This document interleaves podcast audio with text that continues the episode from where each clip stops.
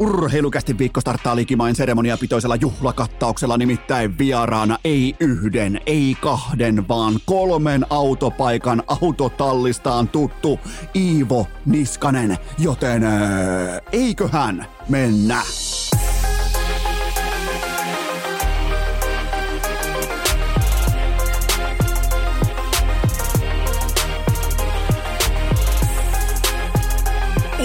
Urheilukäästin kutoskausi. Salvoksen hirsistudiossa Eno Esko, tuottaja Kove ja päiväkorista karannut pikku Taavetti. Tervetuloa te kaikki, mitä rakkahimmat kummikuuntelet jälleen kerran urheilukästin mukaan on maanantai 20. päivä marraskuuta ja jumalauta kun kulkee. Nimittäin pikku Taavetti ekaa kertaa koskaan ilman vanhempiaan yötä jossakin muualla. Nimittäin totta kai kaikki arvaa tässä kohdin mummi, seppäselä ja kaikki meni ihan nappia. Mä haluan aloittaa tämän kyseisen viikon nimenomaan tämän kyseisen jakson luksuselämällä, kun mä lupasin Tytskälle, että jos saadaan pikku Taavetti oikein mukavasti sinne mummolaan, saadaan sinne mummi seppäsen tavallaan lihapatojen ääreen ja kaikki menee nappiin, niin sitten mennään kettuja ja kanaa syömään Heinolassa, että oikein niin kuin kunnolla viimeisen päälle ja meikä kuulkaa rehvakkain elkeen menee ilmoittamaan, että no pöytä kahdelle, että kuitenkin tässä vanhoja heinolalaisia itsekin, että olisiko pöytää kahdelle, niin vitut ollut mitään pöytää. Ei ollut minkään näköistä saumaa. Se on joku pikku tai koko Heinolan sosiaalitoimia ja sitä muuten riittää.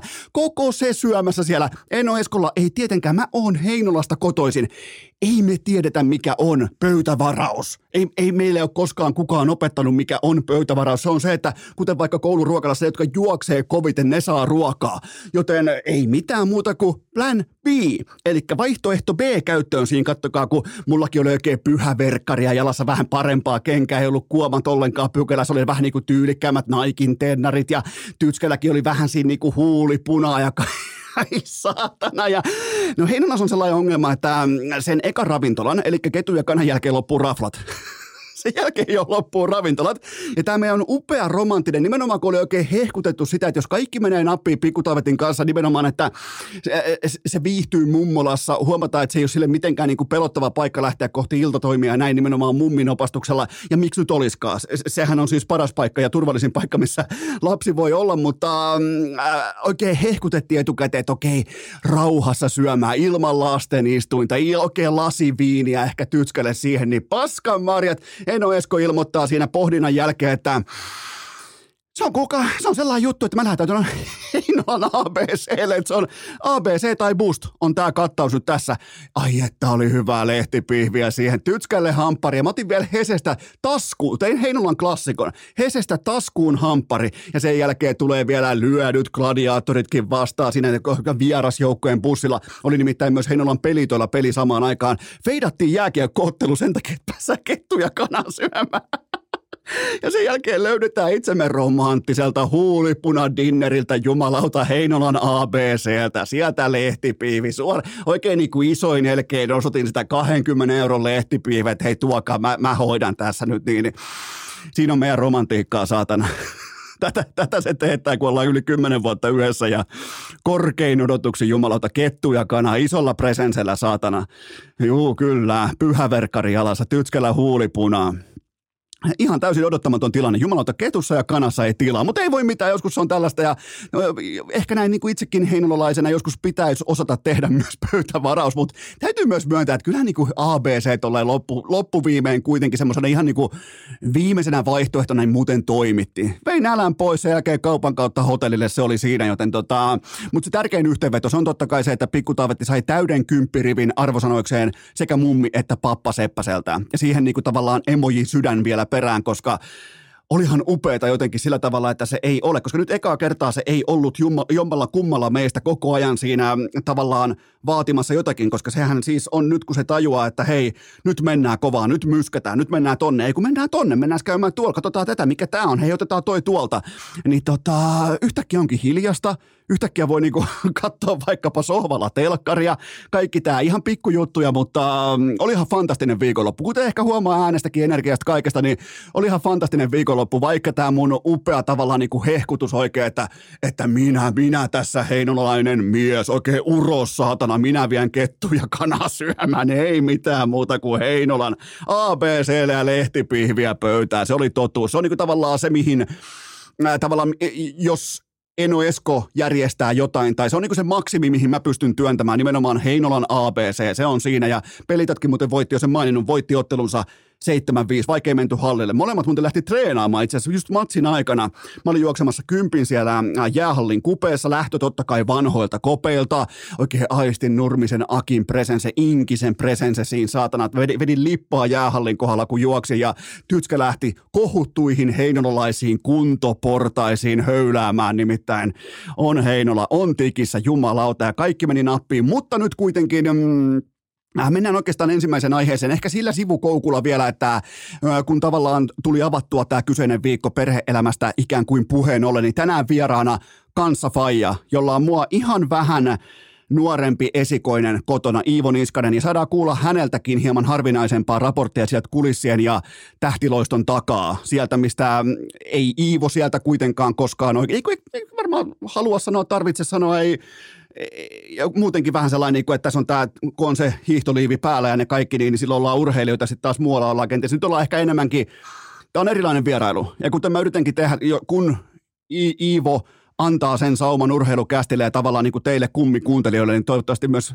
nautitte siitä, koska se ei usein näitä juttuja kerro tai puhu ylimalkaan, että tota, upeata keskustella tällaisen kanssa Fajan kanssa. Nimenomaan meillä on tismalleen Iivo on pari kuukautta äh, nuorempi, äh, pikkuniskanen siellä kotona ja meillä on totta kai pikku taavetti tässä ja vedetään muuten kaikista marmoreista kohti hiihtokisoja vastakkain sitten tota, tälle niin kuin perheen kesken.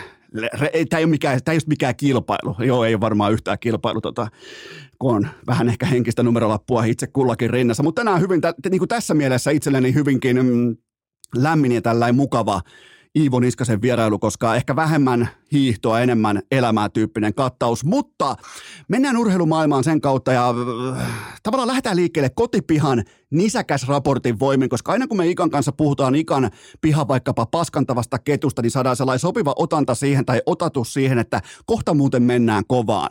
Nimittäin täällä eräänä iltana Jänönen pihalla oli nakertamassa tytskän äärimmäisen uskottavan eikä yhtään kuolleen omenapuun tyveä.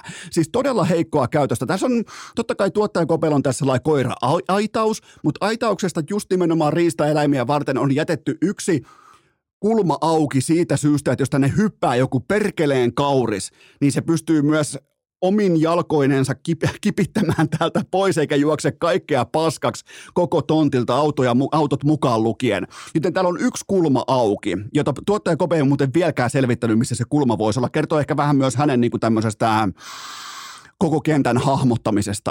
Mutta mä menin pihalle silloin illalla, mä katsoin, että miten Jänis reagoi täysin odottamattomassa tilanteessa ja mm, se Jänishän oli veteraani jo.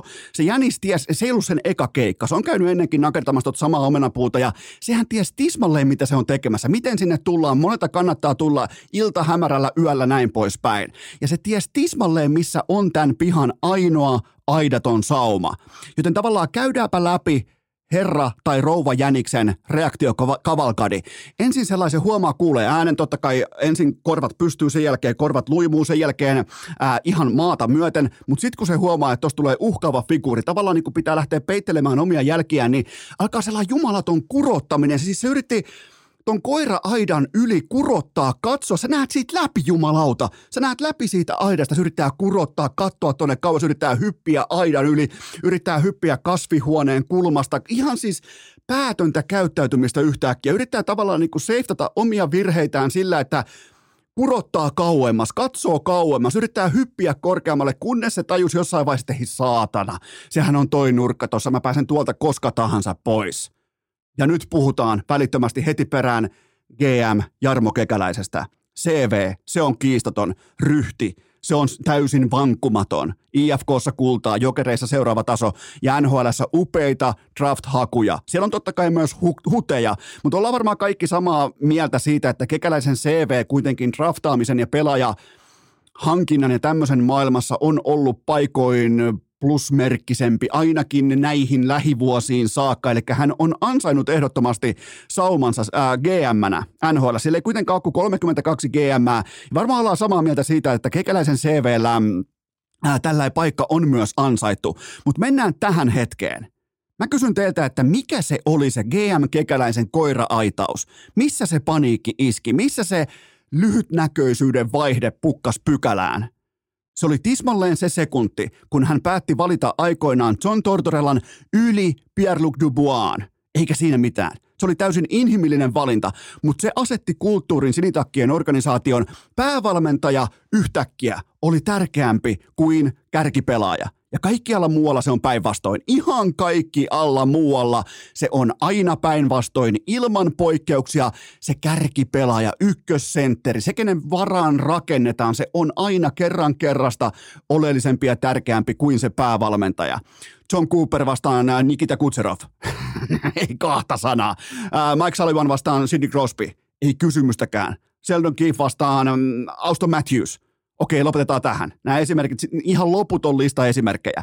Joten Kekäläinen asetti kulttuurin sen osalta, että tämä päävalmentaja tässä, tämä tulee kantamaan tämän porukan luvattuun maahan. Jos menee sukset ristiin pelaajan kanssa, pelaaja lähtee hei hei, ja sen jälkeen jouduttiin kurottamaan, koska sieltä lähti se rakennuspalikka pois. Ja sen jälkeen – Kekäläinen antoi Dupuaan vaihossa Patrick Laineeseen ja Kekäläinen päätti mennä Laineen kanssa myöhemmin myös johonkin sellaiseen liittoon, jota voisi kutsua kihlauksen ja avioliiton välimalliksi. Neljä vuotta ja 8,7 megaa per työvuosi järkyttävän kokoinen lappu tuohon tilanteeseen, mutta kuitenkin Lainen, Lainen tavallaan kahden ensimmäisen seasonin, ensimmäisen kauden osalta myös ymmärrettävä kuponki. Laineella ei lähtenyt missään vaiheessa. Laineella ei ole vieläkään lähtenyt, mutta et ennen kaikkea siinä alussa ei lähtenyt, joten Kekäläinen päätti tehdä tästä suomalaishyökkäjästään joukkueensa sen tavallaan kulmakiven, jonka päälle tullaan rakentamaan kaikki.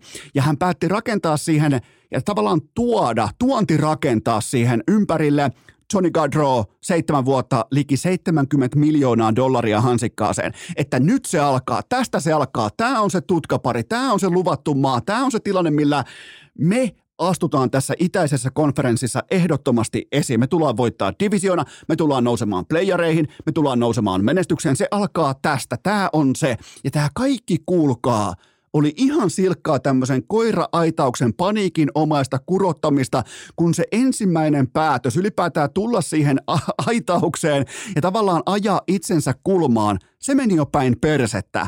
Tämän jälkeen totta kai vielä kerran tuplattiin panokset äärimmäisen kyseenalaisten korttien kanssa, kun paikalle raahattiin Mike Babcock, että nyt on kulttuurikunnossa, tästä se alkaa, Laine, Gaudreau, Babcock. Ja nyt pari kuukautta myöhemmin – Siis kello ei tarvitse todella, tämä ei ole mitään historiakatsausta.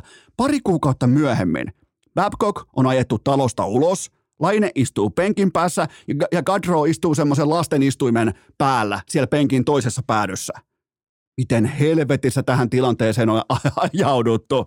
Joten GM Kekäläisen organisaatio operoi tilanteessa mm, jossa 55 prosenttia sen koko hyökkäyksen cap-hitistä on penkitetty ratkaisuhetkillä – ja Laine pelasi sunnuntai-aamuna joukkueensa hyökkäjistä ylipäätään toiseksi vähiten. Joten mistä tässä nyt on kyse?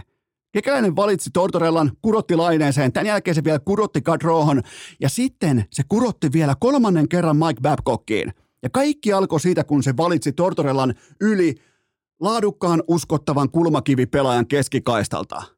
Ja tältä näyttää se paniikin äärellä operoiva jänis tuossa pihalla, joka yrittää ikään kuin seiftata omaa persettään kurottamalla yhä kauemmas ja toimimalla yhä enemmän paniikin omana. Kiire, nopeasti, äkkiä, kaikki, tänne, tyyppisesti. Ja jotta kellekään ei jää epäselväksi, niin tämä ei korjaannu rikkojansa työkalupakilla. Tässä ei toimi mikään siivoa jälkestyyppinen kulttuuri tai vetäjä hakee lähtökohta, niin kuin vaikka Junnu Futiksessa – Columbus Blue Jackets ei tule menestymään sekuntiakaan, mikäli se jatkaa suuresti arvostamani Jarmo Kekäläisen operatiivisessa komennossa lähivuosien aikana.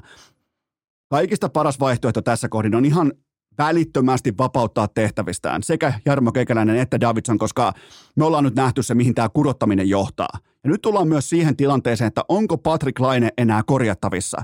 Kykeneekö? Nyt ei ole kyse enää sitä, että pystyykö hän nousee vaikka mm, NHL-organisaatiossa ykkös- tai kakkosentteriksi tai laitahyökkäjäksi.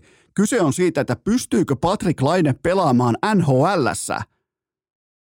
Mä en nimittäin kykene piirtämään asiantiimoilta yhtäkään varmaa huutomerkkiä, sillä se koko valkotaulu on täynnä jättimäisiä, suurin piirtein 9 miljoonan dollarin arvoisia kysymysmerkkejä per kausi. Ja tämä kaikki, myös Laineen kohdalla, tämä kaikki alkoi Jarmo Kekäläisen kurottamisesta, siitä paniikista, siitä koira-aitauksesta, siitä kun Jarmo Kekäläiselle yhtäkkiä tuli jäniksen korvat ja se ei yhtään tiennyt, miten tämä paska korjataan. Joten se meni paniikkiin, se ylireagoi, juos ympyrää ja nyt ollaan nollapisteessä, eli ei yhtään missään. Kausi on ohi, mitään ei ole tehtävissä, kekäläinen ulos. Urheilukääst! Onko Heinolan jääkiekkoylpeys sittenkin kertalaakista? Back. Tähän välikköön kaikki te piskuisen kyttyräselkäiset kanssakuntoiluintoilijat äärimmäisen tarkkana, nimittäin Enoeskolla on teille lukuisten toistokertojen päälle rakennettu suositus, ja tämä tässä on maksettua kaupallista verbaliikkaa, ja sen tarjoaa Hokan juoksukengät, se suositus, Speed Goat, eli vauhtivuohi vitoset, mutta mid GTX, se on kuulkaa siinä, korkea nilkka varsi tuo tukea, Koretex estää kosteuden ja pohja pitää erittäinkin, tähän saakka. Siis mä oon yllättynyt eniten siitä, että se pohja oikeasti pitää. Se pitää todella vaativassa ensilumessa sekä totta kai myös loskassa ja kurassa. Metsäjuoksuun todella napakka valinta. Ehdottomasti vauhtivuohi vitoset ja Mid GTX, siis todella viimeisen päälle. Mä oon aina epäillyt semmoista koripallokenkätyyppistä juoksukenkää ja tää tässä toimii. Eikä myöskään sovi unohtaa tietenkään Hokan nastakenkämallistoa, kun alkaa ihan kohta olla oikeasti sitten jäätä maa täynnä. Joten anna Hokalle sauma ja löydä juoksemisen riamu vaikkapa uudelleen urheiluvälinekaupasta. Käykää kysymässä urheiluvälinekaupasta tai menkää osoitteeseen hoka.com. Tähän kylkee myös toinen huippunopea kaupallinen tiedote ja sen tarjoaa viaplay.fi. Upea NHL Primetime viikonloppu on nyt takana ja lisää tulee heti perään, nimittäin Jenkeissä alkaa pyhäviikot, joten NHL tulee parhaaseen katsomisaikaan vaikkapa nyt ensi perjantaina, Black Fridayna ja mikä matsi, mikä voikaan olla upeampaa, ihanampaa kuin Flyers, Rangers, kello 20.00. Urheilukästä aikoo olla valmis. NHL, valioliika, Bundesliga, UFC, formulat ja tuli kuumat tiikkakisat. Kaikki tää löytyy osoitteesta viaplay.fi. Urheilukääst! Muistakaa, että Touru Hoffren pelastaa tämänkin kanavan joka ikinen tiistai. Tokkopahan on kellään yhtään mitään sitä vastaan, että pysytään arkiajattelun maailmassa. Nimittäin mun papereissa viikko käynnistyy parhaiten tehokkaimmin sillä tavalla, että tuodaan urheilu osaksi elämää, eikä toisinpäin. Nimittäin mä uskallan väittää, mä uskallan allekirjoittaa jo etukäteen sen väittämän, että on ihan selvää, että etenkin nuoret miehet rakentaa minäkuvaansa liian usein sen varan, että mitä heiltä puuttuu, eli mitä heillä ei ole. Voi olla vaikka kova paikka todeta, että ei ole vaikka omaa asuntoa, ei ole vaikka omaa autoa, eikä tilikään ole töissä yli femmaa kuussa. Muutahan puuttuu kaikki, sitten sen kanssa kipuillaan ja jostain syystä, jostain kumman syystä siihen aletaan jo valmiiksi rakentaa sellaista ikään kuin itse häpeän verkkoa itsensä ylle, että ei tästä tule mitään, koska mulle ei ole noita asioita tossa. Noi puuttuu multa, joten mun tässä tilanteessa mun tulee hävetä. Mä en ole riittävä. Mä en ole tässä tilanteessa riittävästi, koska multa puuttuu noi asiat. Eikö varmaan aika monikin teistä tunnistaa itsensä nimenomaan sen tiimoilta, että mut puuttuu tää ja toi. Okei, mä en ole menestynyt, mä en pärjää, mutta samaan aikaan miettikää, samaan aikaan voi unohtua ihan täysin se, mitä hänellä on. Nimenomaan mitä löytyy, mitä on. Voi olla vaikka upea perhe kotona, mahtava vanhempien tuki, loistava ystäväpiiri, erittäin hyvä henkinen ja fyysinen kunto sekä työ, Herra Jumala työ, jossa jokainen päivä tarjoaa uuden syyn motivoitua. Joten voidaanko hetken aikaa pitäytyä asioissa, joita kenties on ja unohtaa ehkä tovikseen, että mitä meillä ei ole keskitytään tovin verran siihen kuitenkin, että mitä meillä on. Mitä olla, olla ylpeitä siitä, että mitä meillä on. Mullakin on upea perhe. Meillä on terve kakara täällä.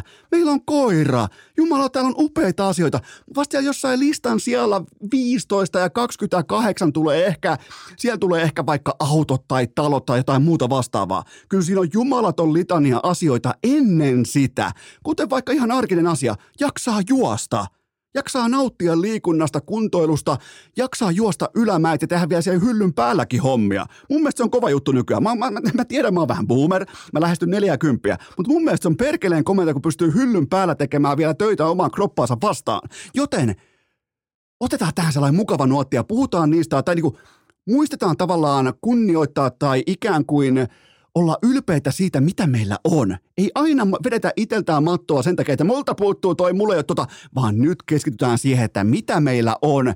Ja mun mielestä on aivan täysin turhaa puhua siitä, mitä Conor Bedardilla ei ole. Se on tässä kohdin epärelevanttia. Se on siis aivan täysin naurettavaa alleviivata jatkuvasti sitä, että mitä Conor Bedardilla ei ole. Mä nimittäin kerron teille, mitä hänellä on. 2000-luvun ykkösvarauksista ekaan 13 matsiin, 13 NHL-otteluun. Siellä löytyy koko tästä 2000-luvun ykkösvaraushistoriasta, sieltä löytyy vain Sidney Crosby ja Patrick Kane, jotka on tehnyt enemmän tehopisteitä kuin Conor Bedard. Ja Bedard on tehnyt enemmän maaleja kuin näistä kumpikaan ja enemmän maaleja kuin Putinin fanipoika samalla otannalla aikoinaan ykkösvarauksena. Crosby saapui liigaan, jossa oli vierellä Mario Lemiuta, Mark Rechtiä, oli John Leclairea, oli Tiki Balfia, oli Sergei Koncharia – kun taas Pedard, hän saapui liikaan, hän saapui organisaation, hän operoi tomaattitölkin ja jätetynnyrin välissä. Ja silti hän on peräti 50 maalin tahdissa olematta vielä kertaakaan tulikuuma pelaaja. Joten voidaanko hetken aikaa keskittyä siihen, mitä Pedardilla on? Se on ihan täysin poikkeuksellinen kyky hallinnoida tilaa sekä aikaa isolla jäällä ja löytää laukaussauma ahnaasti paikoista, jossa kaikki muut näkee dumpattuja kiekkoja tai syöttövälejä ihan jokainen muu silmä tuossa lajissa. Ja se tekee tästä Steph Curryn. Se tekee nimenomaan saman elementin tähän jääkiekkopeliin, mitä Steph Curry, kun eihän kukaan, kaikki koko ajan siinäkin, lukekaa vanhoja scouting-reportteja vaikka Steph Currysta, joka mullisti NBA-koripallon omakätisesti se, se, se on ihan pelkästään täynnä sitä, että mitä hänellä ei ole. Ei ole kokoa, ei ole nopeutta, ei ole tätä ja tota, ei ole fyysisyyttä, ei pärjää levypalloissa, bla bla bla saatana. Äijä mullisti koko koripallon. Nyt se on täynnä heittäjiä. Kollege koripallo on täynnä heittäjiä. Mistä hän johtuu? Ketä hän on kattonut? Joten Conor Bedard, 50 maalin tahdissa olematta vielä kertaakaan alleviivattavan tulikuuma. Joten se yhteenveto, Yhteenveto tässä on se, että sen lisäksi, että tavallaan muistetaan aina poimia niitä asioita, kun puhutaan nuoresta pelaajasta, 18-vuotias kakara, niin koitetaan löytää sieltä se ase. Se, se tavallaan se yksittäinen ase tai se kyky tai se tekijä, mikä nostaa hänet koko pakan päälle. Ja Pedardilla se on nimenomaan tämä kokonaisvaltainen kyky hahmottaa tilaa ja aikaa kiekollisena. Se on täyspoikkeustapaus. Aivan tot... Sille ei ole McDavidin nopeutta, se ei tarvi sitä. Sillä ei ole Crosbyn auraa, se ei tarvista. Sillä ei ole samaa johtajuutta, ei tarvi sitäkään. Sillä ei ole Patrick Kanein tällaista kulmanäppäryyttä, ei tarvi sitäkään. Mutta sillä on kyky käyttää tilaa ja aikaa hyväksi ja luoda se laukauspaikka positiossa, missä kaikki muut näkee dumpattuja kiekkoja tai syöttösaumoja. Siitä on kyse. Joten yhteenveto, mikäli sä nostat Leo Carlsonin tai Logan Coolin tai uh, Luke Hughesin tai kenet tahansa pedardin edelle, niin mä lähetän sut samaan varsinais-suomalaiseen saaristohoitolaan Ikan kanssa viereiseen punkkaan. Voitte sitten ihan yksissä tuumin katsella, että miten se kettu paskantaa siihen pihaan. Koska nyt tää on ihan no-brainer homma. Conor Bedard, se on äärimmäisen spesiaalitapaus. Ja meidän ei tule nyt keskittyä siihen, että jos on vaikka keskikaistalla heikompi oman alueen puolustava pelaaja kuin vaikkapa Dries Perseron aikoinaan tai Sassa Barkovi nykyään tai Sergei Federov aikoinaan. Oh, no fucking shit. Ai, ai, tämä on ihan huonompi. Et, tuleepa shokkina, mutta miettikää, kun toi Raakille pääsee rakentaa tohon. Se vetää nyt jo valot, valot alas tästä liikasta. Kattokaa sen ketjukavereita. Kattokaa, kenen kanssa se pelaa. Crosby teki tulokaskaudella yli 100 pinnaa, teki 102 paunaa. Siinä oli Mario Lemiuuta ja Mark Reitsia ja John Leclerc ja Ziggy Palfia ja Sergei Koncharia ympärillä. Ei muuten ole sitten pedardilla. Siinä on ydinjätettä ympärillä, joten tämä on ihan saatanan kova saapuminen NHL. Ja mä alleviivaan vielä kerran, olematta kertaakaan tulikuuma, joten muistetaan ne asiat, mitä meillä on. Pedaalilla on jotakin, ketään ei kiinnosta se, mitä hänellä ei ole. Sitten huomattavasti vakavampaan pohdintaan käsiksi Äh, pitää itsekin tavallaan niin kuin vaihtaa nuottia tässä kohdin, koska Adam Johnsonin traaginen kuolema luistimen viiltoon spekulaatio, käy villinä sosiaalisessa mediassa. Mä otan siihen kantaa tässä nyt yhden ainoan kerran. Nyt tuntuu olevan äärimmäisen tiukka debatti siitä, että oliko se tapahtumaketju tahallinen vai ei. Ja nyt myös totta kai brittien poliisi ja oikeusjärjestelmä on alo- aloittanut asian tutkimisen kuoleman tuottamuksena. Mä kuulun valitettavasti heihin, jotka ovat nähneet tämän tilanteen videolta. Mä en siis suosittele sen katsomista kenellekään ja mä oon elänyt ja hengittänyt jääkiekkoa likimain 35 vuotta yhteen soittoon ja mun on pakko myöntää, että mä en kykene pukemaan tätä tapausta mustavalkoiseksi totuudeksi, että se meni näin, se on tässä, tämä tässä on faktaa. Mä en rehellisen nimissä voi ottaa vedenpitävää kantaa tahallisuuden tai tahattomuuden osalta. Mutta eikö juuri tästä ole kyse ja nimenomaan se kaikkien osapuolien etu, että tämä asia tutkitaan. Nimenomaan tämä käydään juurta jaksain läpi. Mun mielestä tässä ei ole mitään alleviivattavan erityistä siinä, että tähän puututaan myös ihan siviilioikeuden ja siviilitutkinnan voimin, poliisin voimin. Jos Suomessa joku kuolee kaukaloon, toivottavasti kukaan ei joudu kohtaamaan, ei Suomessa, ei missään muuallakaan tätä samaa tragediaa, mutta mikäli vastaavaa tapahtuu vaikkapa Suomessa, niin totta kai täällä toimitaan nimenomaan saman toimenpide, toimenpidekuvailman mukaisesti. Sitten tulee ihan varmasti kaukalon ulkopuolella, ihan siis siviilipuolen rikossyyte. Sitten on ihan eri asia, että ylittyykö vaikkapa äh, esitutkintakynnys, syytekynnys, mitä tahansa. Mutta on ihan selvää, että se asia tutkitaan, kuten se pitääkin tutkia, ihan siis juurta jaksaen virallisen elimen kautta. Ja mihin se kysymys kuuluukin, että mihin se raja sitten vedetään? Mun mielestä raja vedetään juurikin tähän. Jääkeekö kaukalo ei ole mikään omalakinen viidakko – pojat on poikiika. Ei, ei. On ihan selvää, että esitutkintakynnys ylittyy nimenomaan tällaisissa tilanteissa niin Briteissä kuin Suomessakin. Ja mun mielestä brittien oikeusjärjestelmä tai poliisi toimii tässä tilanteessa tahdikkaan ryhdikkäästi. Joten eh, kun mä en, mä oon nyt yrittänyt katsoa sitä videota, mä oon valitettavasti joutunut katsomaan sen useamman, useamman kerran kuin kerran, äh, niin mä haluaisin tulla toteamaan tai niin kuin, sen, mä haluaisin todeta, että mä näen tässä freak accidentin, mä näen tässä pommin varmasti vahinko, mä näen pommin varmasti tässä jotakin, mikä on pelkästään sattumaa, vahinkoa, kaikkea, mutta mä valehtelen teille, jos mä sanon sen. Joten, ja sen takia on hyvä, että kun en, en mä pysty teille myöskään sanoa, että tämä on varmasti va- tahallinen. Mä en pysty sanoa kumpaakaan varmaksi teille. Joten mun mielestä on tärkeää, ihan siis jääkiekon ja jääkiekkokulttuuri ja fanien kannalta, vaikka ei se tuo Adam Johnsonia takaisin, vaikka tämä ei, tämä ei yhtään tee tätä tragediaa kauniimmaksi, mutta ainakin me halutaan kysymysmerkit muuttaa kenties vaikka pisteen muotoon, että tälle asialle tulee tietynlainen loppuyhteenveto tai päätepysäkki. Ja, ja kysymyshän on nimenomaan se, että mihin se raja vedetään, milloin, milloin asioita aletaan ratkomaan, milloin, milloin sen käy läpi ihan vaikkapa jääkiekon kurinpito, milloin sen käy läpi vaikkapa tuomaristo, niin tässä ollaan tultu kauas siitä mun mielestä on tärkeää, että ulkopuolelta ihan normi siviilielämä, siviilioikeus, siviili, kaikki poliisi, kaikki tämä puuttuu tähän asiaan tässä vaiheessa. Joten siinä on mun kanta tähän tilanteeseen. Ja kanta on se, että mä en pysty maalaamaan tätä teille mustavalkoiseksi sen osalta, että tämä on joko täysvahinko tai täysin tahallinen suoritus. En pysty. Valehtelisin, jos sanoisin, että otan jommankumman puolen, niin mä valehtelisin teille. Ja mä en nyt ihan herkästi tällä, näin painokkaassa asiassa sitä lähde teille tekemään. Ja mä, tämä ei myöskään sellainen vastaus, mitä te varmaan toivoitte. Te varmaan ootitte, että nyt tulee jompikumpi ja nyt on niin kuin selvä näkemys. Ei ole, ei ole. Enkä suosittele sen videon katsomista kellekään. Loppuun vielä muistutus. Käyttäkää sitä kaulasuojaa. Ottakaa mallia vaikka Patrick Laineesta. Ottakaa myös ranteen alueen viiltosuojat käyttöön. Jos, jos teistä tuntuu siltä, että kun ei tule maaleja, kun ei, ei pysy, ei, ei. Mikko Rantasella tulee ihan ok maaleja. Mikko Rantasella pysyy kiekko ihan, mä just katsoin, se pysyy kiekko ihan ok hallussa, vaikka sillä on viiltosuojat ranteissa. Ottakaa ne käyttöön. Tehkää itsellenne palvelus. Ottakaa, toi on, y- ja vielä sekin, että tämä on jatkuvasti nopeutuva laji. Täällä on jatkuvasti horjahduksia, tasapainon menetyksiä, tällaisia niin kuin vastanopeustilanteita, missä kaksi liikkuvaa objektia liikkuu täysiä toisiaan päin yhä nopeutuvassa lajissa, yhä pienenevässä kaukalossa – Kaikkea tapahtuu enemmän, kovempaa, kovemmassa tempossa. Suojatkaa niitä alueita, Herra Jumala, nyt siellä kaukalossa, joiden tiimoilta voi käydä jotain peruuttamatonta. Kaula, ranteet. Käyttäkää sitä kaulasuojaa. Mä tiedän, että mun sanoilla ei ole mitään merkitystä, mutta tehkää siitä vaikka hitti. Tehkää vaikka vittu junnujoukkueessa vaikka TikTok-hitti siitä, että joku trendi tai meemi, ihan sama. Tuo, jos se tuo vaikka likejä sitten tai jotain, niin ihan sama. Keksikää sille joku tarina, että se on se kova juttu, se kaulasuoja.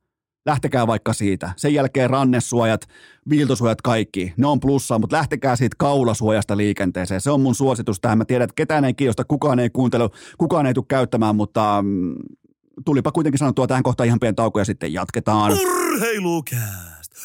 Hukkaan heitettyä käteistä kuin mainonta puhtimäen perseessä. Tällä haavaa koko Suomessa kylmä fakta on se, että alkaa olla pimeimmät ajat käsillä, mutta tiedättekö missä on aina valoa? Kyllä vain osoitteessa liikku.fi ja liikkukuntokeskuksissa. Tämä tässä on maksettua kaupallista verbaliikkaa ja sen tarjoaa liikku.fi. Vuoden pimein aika, kuten todettua, se on käsillä, mutta liikusta löytyy valoa senkin edestä. Mene laittamaan ne toistot sisään tässä kohdin, niin kyllä kuule se kroppa ja mieli kiittää sitten myöhemmin. Paras treeni on aina, mikä se on? Se ei ole maastaveto, se ei ole takakyykkypäivä, se ei ole pyramidipäivä, vaan se on se tehty treeni matalalla kynnyksellä osoitteeseen liikku.fi ja tsekkaa kaikki uudet liikkusijainnit osoitteesta liikku.fi. Nyt etenkin Rauma, Joensuu, Kouvola ja Helsingin eri alueet tarkkana. Se osoite, se on liikku.fi. Taistele heki! Ai jumalauta, katoi välissä Iivon hiihdon nimenomaan rukalta nyt Suomen kappia ja kyllä oli muuten siiliperseessä. Oli autenttinen vilpitön, jopa vieremältä saakka tuotu siiliperseessä Iivolla, koska kaikki muut, se ei voi näin sanoa, mutta minä voin kaikilla muilla fluoria alla, mutta maailmankappihiihtäjillä ei tietenkään fluoria alla. Koska muuten puhutaan Iivon kanssa tässä jaksossa nimenomaan siitä fluorista, koska vaikka mä oon urheilukästin äh, hiihtoseuran voitelupäällikkö, niin mulla ei mitään käsitystä siitä, että miten se fluori voisi olla tai mitä sillä tekee, joten sekin tulee nyt selväksi. Ja nimenomaan se, että missä kelissä, missä olosuhteissa ja miten se voi vaikuttaa, jos sitä käyttää versus nykyään, kun sitä tietenkään huipulla ei käytetä, kuten ei kuulukaan käyttää. Mun mielestä Iivo perustelee, mitä vittua mä spoilaan Iivon vierailua tässä kohdin, mutta tuli katsottua tuossa välissä tuommoi puolisen tuntia hiihtoa ja kun oli sopivan vihanen Iivo. Ville Klinga vielä jakaus, se on ollut muuten sama jakaus. Ville Klinga on ollut sama jakaus tommosen, mun arvion mukaan 30, mä oon nyt 30, 39 vuotta itse, niin Ville Klingan on ainakin ollut tommosen 33 vuotta sama jakaus ja menee prässäämään Iivoa ja Iivolla on siili perseessä ja oikein ei huvittaisi jutellakaan, niin nyt on, nyt on nälkä, nyt on jumalauta ätäkkiä päin, nyt on nahkaa takana, mä tykkään tästä tilanteesta ja, ja onhan toi tavallaan, kun lähdetään kohti mm, Äh, lähdetään hi- hiihdon maailmankappia, niin kyllä mua ainakin kiinnostaa. Mua ainakin niin kuin, mua kiehtoo, mua kiinnostaa. Jos menee jotakin kokonaan uusiksi, nimenomaan kun ei ole enää mi- miten, miltään osin mitenkään fluoria käytössä tai mitään muuta vastaavaa, niin mikä on Kläbon kunto, pystyykö se vielä olemaan dominantti tietyissä tilanteissa, miten kaikki muut norjalaiset, tullaanko jostain muualta, ohjaanko jossain muualla keksitty vaikka fillari uusiksi, niin ai saatana, kyllä on hiihto mielenkiintoista, mutta pysytään kuitenkin urheilukästin ikään kuin arkijärki maanantaissa. Siinä pysytään tiukasti kaksin käsin, nimittäin muistakaa, Muistakaa keskimäärin, että melko tavalla ihan kaikki on aina neuvoteltavissa. Kotona, lapsen kanssa, töissä, harrastuksissa, missä tahansa. Elämässä tulee hyvin vähän eteen tilanteita, jos ei ole minkään näköistä neuvotteluvaraa. Mieti vaikka sun tilanteita, sun, tai niin kuin tällaisia vastaan sanomattoman umpikujamaisia tilanteita sun elämän varrelta. Eikö olekin aika vähän? Eikö olekin aika vähän semmoisia positioita, missä ei ole mitään neuvotteluvaraa? Semmoinen voi olla vaikkapa petetyksi tuleminen tai muu vastaava syvälle ihmisyyteen porautuva tragedia – se, se voi olla sellainen, minkä jälkeen ei ole mitään neuvotteluvaraa. Joten mennään kotimaiseen pääsarjan jääkiekkoon. Pidetään toi neuvotteluvara mielessä ja kuinka usein sitä on. Nimittäin Hämeen Sanomien tämä Savolainen pudotti perjantai-iltana pommin. SM Liikan suurseurat ovat suoraan sanottuna kauhuissaan KKVn kanssa, eli kuluttaja- ja kilpailuviraston kanssa. SM Liikan liikevaihtojättiläiset ovat heränneet siihen totuuteen, ja tämä ei ole suoraa siterausta, vaan tämä on niin urheilukästi niin edelleen ar- arkijärki maanantain mukaista päättelyä. Liikevaihtojättiläiset on herännyt siihen totuuteen, että mitä jos tämä kaikki onkin kartellia, joka käyttää valtaansa väärin määräävässä liiketoiminta-asemassa, markkina-asemassa. Mitä jos tässä maksetaan liikevaihdosta 10 prosentin sanktio jokaisen kartellivuoden osalta? Siellä on jättimäisiä mitä jos, jos kyselyitä ilmassa ja tästä syystä sekä Hämeen Sanomien että Iltalehden tietojen mukaan suurseurat Tapparan johdolla joutui lähettämään SM Liikalle ihan siis myllykirjeen jopa nootin sen tiimoilta, että mitä vittua me päätettiin lokakuussa? Ei tää liikaa auki. Tää ei ole mistään kulmasta auki. Toisin kuin Eno Eskon koira, ko, koiraita pihassa. Se on yhdestä kohdasta tarkoituksella auki. Liikaa ei ole mistään kulmasta sentin vertaa auki. Joten tota, ja tässä kohdin, nyt tullaan siihen tilanteeseen, koska mä pohjustin sillä, että elämässä tulee eteen hyvin vähän tilanteita, missä neuvotteluvara on loppu. Tää tässä SM Liigalla. Neuvotteluvara on loppu. Nyt on juhlapuheet pidetty. Ja tämä selittää lokakuisen yhtiökokouksen jälkitunnelman. Kukaan ei hymyillyt, kukaan ei riemuinnut, kukaan ei ollut pätkääkään ylpeä siitä, että liiga on nyt historiallisesti auki. Eli mitä tapahtuu seuraavaksi? Suurseurat ottaa koko pellekoulun reppuselkäänsä ja ottaa mukaansa SM-liigan pelaajiston. Tämän jälkeen vaaditaan koolle ylimääräinen yhtiökokous ja hallitus vapautetaan Heikki Hiltusen johdolla tehtävistään välittömästi. Tämän jälkeen koko liikan DNA jyrätään uuteen uskoon. Ja tässä kaikessa ykköskirvestä heiluttaa Tappara ja Ilves ja pari muuta suurseuraa, mutta kaikki liikkuu tällä hetkellä liikevaihtojättiläisten ennen kaikkea Tapparan kautta. Saipa perseilee ja tappara astuu esiin. Se on tällä hetkellä, sillä jos pitää niinku hakea sieltä niinku ihan pakan päältä ja pakan pohjalta pitää hakea kaksi merkittävää toimia. Mitä enemmän Saipa saa SM Liikan naurun alaiseksi, sitä parempi tällä hetkellä. Ja mitä enemmän se saa suututettua tapparaa, sitä parempi meidän maksavien asiakkaiden kannalta juuri tällä hetkellä. Muistakaa, mä en puhu journalismin näkökulmasta, mä puhun aina maksavan asiakkaan, viihdeasiakkaan näkökulmasta – Tämä on erittäin hyvä uutinen, mitä näitä Savolainen ja myöhemmin myös sitten Iltalehti tarjosi pöytään. Tämä on erittäin hyvä uutinen meidän fanien kannalta. Me halutaan nähdä avointa, rohkeata, ää, ei peruutteluun, ei pelkäämiseen, ei vierumäkiläisyyteen perustuvaa jääkiekkoa.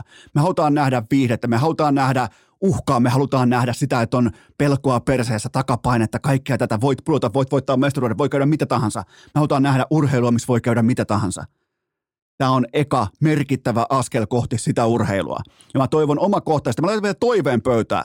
Mä toivon, että nämä suurseurat kaataa koko saatanan pytingin ja kukaan ei tee Suomen jääkiekkoliiton kanssa minkäänlaista yhteistyösopimusta tässä välissä, koska sielläkin on neuvottelut nyt käynnissä. Nyt pitää ymmärtää vipu. Nyt pitää ymmärtää, kellä on valta. Se valta on suurseuroilla ja jokereilla heillä on valta jääkiekosta tässä maassa, joten tämä kaikki on helvetin herkullista. Mä povasin teille jo viime viikon keskiviikkona, että jotain jättimäistä tulee tapahtumaan, ja se tapahtui nyt perjantaina. Nimenomaan tämä skuuppi oli se, minkä päälle lähtee rakentamaan sellainen uutiskierre tai uutisvyöry, joka ei tule pysähtymään ennen kuin Heikki Hiltusen hallitus on ulkona. Pelaajat kärmeissään. Pelaajat aivan vittu, siis ne on sanattomuuden tilassa näiden päätöksien myötä. Niille luvattiin juhlapuheissa, kulisseissa, pelaajille luvattiin kulisseissa etukäteen, että tulee avaamaan SM Liikan. Ja se totuus on kaikkea muuta kuin avattu SM Liiga.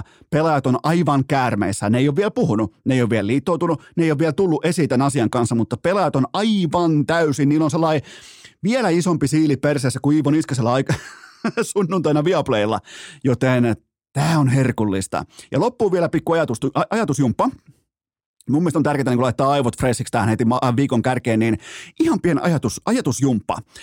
Luohan ihan kaikessa rauhassa katsaus SM Liikan korkeimpaan johtoon ja pohdi, että mitä seuroja siellä edustetaan, kenen etua siellä ajetaan, että mikä pinssi heillä on rinnassaan. Eikö jännä? Mä haluan ihmetellä, mä oon siis ihan ulkopuolinen ihmettelijä nyt. Eikö muuten ole jännä, että juuri näiden mikkihiiriseurojen liiga-osake arvotetaan liki neljän miljoonan euron tuntumaan. Eikö se ole ihmeellistä erikoista? E- eikö okki?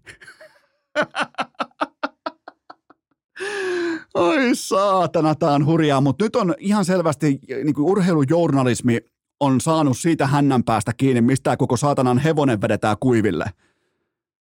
Tästä on kyse, nimenomaan tästä on kyse jättiseurat, liikevaihto jättiläistä. Jos sä oot tehnyt 10 miljoonaa liikevaihtoa, niin se on suora megan sanktio per sesonki, per tilikausi. Se ei ole taas jälleen kerran ei ole neuvotteluasemassa. Se ei ole neuvottelukysymys, vaan se tulee se KKV, sieltä tulee asianmukainen menettelytapa, sen jälkeen tulee sanktiolasku, maksa tosta, kiitos, tänne miljoona. Ja sen takia siellä ollaan varpailla. Sen takia siellä ollaan todella käärmeissään tämän hallituksen kanssa – SM Liikan kabinettiversio, paljon viihdyttävämpi kuin itse jäätuote. Mennään toki kohta myös jäätuotteeseen, mutta mä halusin vaan tämän pohjustaa tähän, koska nyt on alkanut tapahtumaan. Nyt ekaa kertaa myös oikeasti tapahtuu. Tämä hätävalhe liiga on historiallisesti au- auki. Mä koppasin sen heti. Sä koppasit sen melko varmasti aika nopeasti. Ja nyt me ollaan tultu siihen tilanteeseen, että näin valehtelun jälkeen se neuvotteluvara, se on loppu. Sitten muutama täsmäkysymys Ää, mä koitan pitää kysymysmäärän maltillisena. Mulla on ihan muutama vaan tällainen pikku täsmät, niin oikein tähän nimenomaan tähän maanantaihin sopiva kysymys pöydällä ja sen jälkeen totta kai sitten Iivolta vähän harvinaislaatuisempi vierailu siinä mielessä, että hän puhuu myös perheestään ja muista asioista. Se on myös mielenkiintoinen uutinen liittyen siihen, että no okei, mä en spoilaa, mä lupasin, että mä en spoilaa mitään, mutta mä, mä, liittyen siihen erääseen kutsuasiaan, niin mä ilmoitan nyt jo, että mä oon pöyristynyt. Mä oon pöyristynyt näiden neljän hiihtäjän puolesta. Joten muistakaa Eno Esko on virallisesti pöyristynyt nimenomaan näiden neljän ää, mieshiihtäjän puolesta. Mutta teiltä ensimmäinen pohdinta pöytään. Olisiko Alexander Barkov selvinnyt polvivammastaan jalkaansa keventämällä? Mä haluan korostaa heti kärkeen, että tässä, tässä podcastissa, ja toivon myös, että missään muussakaan podcastissa tai missään mediatuotteessa tai missään sisältötuotteessa ei naureskella loukkaantumiselle. Tämä oli siis erittäin asiallisesti ja täysin vilpittömästi ja fiksussa valossa esitetty kysymys, vaikka mä tiedän, miten jalan keventämisen kanssa on paljon myös meemejä liikenteessä ja näin poispäin, mutta tämä oli todella niin kuin kunnioittavaan sävyyn tehty nimenomaan tavallaan analyysi siitä, että miten Barkovin paino oli jakautunut ja mihin kohtaan se isku tuli. Mä katsoin tämän nauhan varmaan 20 kertaa läpi ja tämän äh, fakta on se, että tämän vihulaisen sysipaskuus yllätti nyt meritoituneen veteraanipelaajan. Siitä on kyse. On todella vaikea, kun sä kun sä osaat jonkin lajin, mun olisi todella vaikeaa mennä podcastaamaan aloittelijoiden keskelle se olisi ihan, sa- se olisi mun pahin painajainen saatana. Ja tämä oli just se tilanne, missä se vihulaisen sysipaskuus, se ei kuulunut samaan kaukaloon Sassa Barkovin kanssa. Yksikään turisti ei ole sijoittunut tolla tavalla kaukaloon. Paitsi nyt, totta kai suorin polvin keskialue haki päätä, mutta löysi polven. Ja kuten nähtiin, niin tavallaan kuten näemme edelleen tältä nauhalta, niin Sassahan koettaa ehdottomasti keventää vasenta jalkaansa juuri oikeaoppisesti. Painon siirto oikealle jalalle ja se vasen jalka samaan aikaan kun siirtyy kämmeneltä rystylle kiekko, niin samaan aikaan jalan kevennys siihen vasempaan jalkaan, mutta se tulee se isku tismalleen. Markovi pelaa nimenomaan sillä oletuks, sen niin kuin NR-asetukset on siinä moodissa, että siellä on vastassa pelkkää eliittitasoa.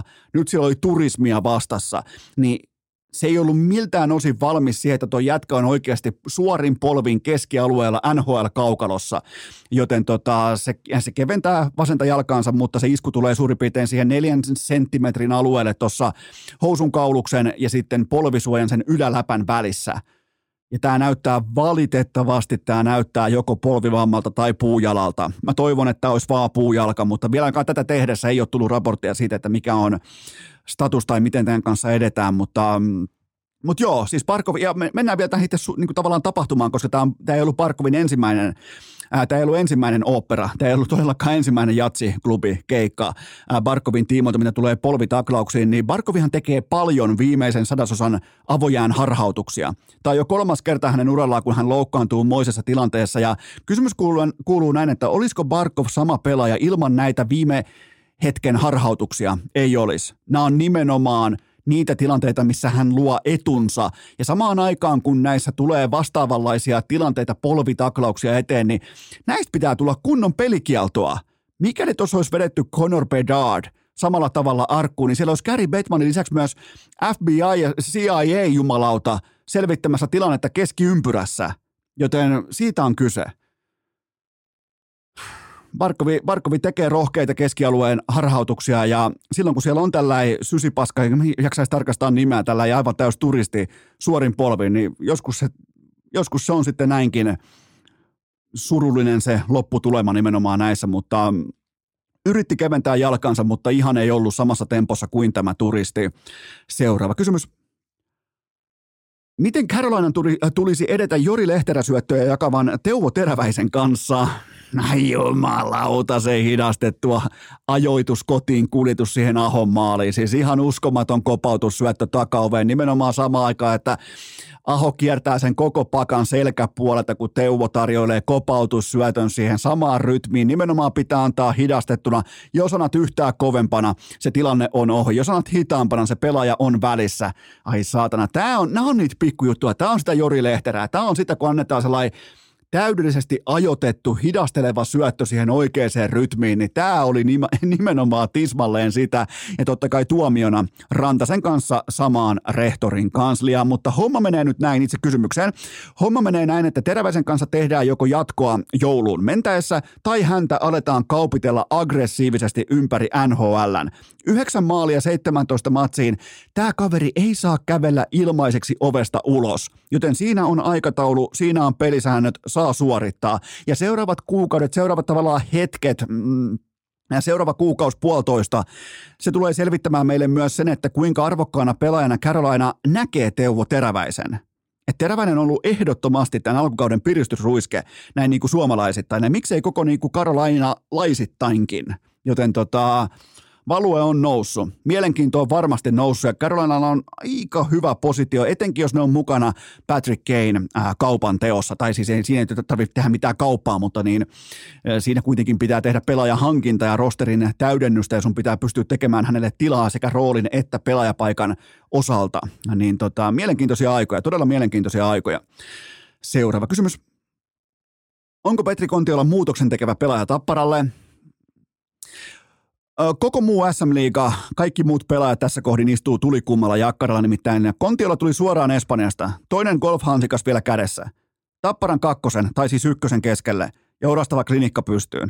Kahteen pelin viikonlopun aikana huippuvastustajia vastaan, ensin Ilvestä, sen jälkeen ää, IFKta vastaan, 16 minuuttia per ilta, 1 plus 2 ja voittomaali IFKta vastaan jos jonkinnäköistä, jos Kontiola on pohtinut, että minkälaisella tavalla haluaisi tulla mukaan tähän kauteen, tähän tapparaan, tähän tilanteeseen, kaiken tämän jälkeen, mitä on ollut nyt hänen elämässään, niin mä uskoisin, että tämä ehkä vastasi sitä haavekuvastoa, että mitä hän toivoi tältä saapumiselta, mutta mun mielestä mä oon huomannut myös, Kontiolan puheessa on tällä haavaa semmoista uskottavuutta ja katetta. Siinä on tiettyä sellaista ryhtiä, aikuismaisuutta, ymmärrystä siitä, että nyt ei enää tyhjän naureskelu riitä. Nyt ei enää, Kontiolla on vähän sellainen persona ollut aina siis fantastinen. Jos Kontiolla nyt tulisi tähän, minä ja sinä ollaan vaikka jossain kahvilassa ja Kontiolla tulee siihen, niin se on fantastinen ukko. Se, se, sen tavallaan aura ja charmi valtaa sen meidän pöydän välittömästi. Se on siis, se on upea herra nimenomaan tämmöisenä seuramiehenä, mutta se on tajunnut sen, että sellainen, vähän sellainen niin kuin, tilanteelle väkisin nauraminen ja sellainen, se on loppu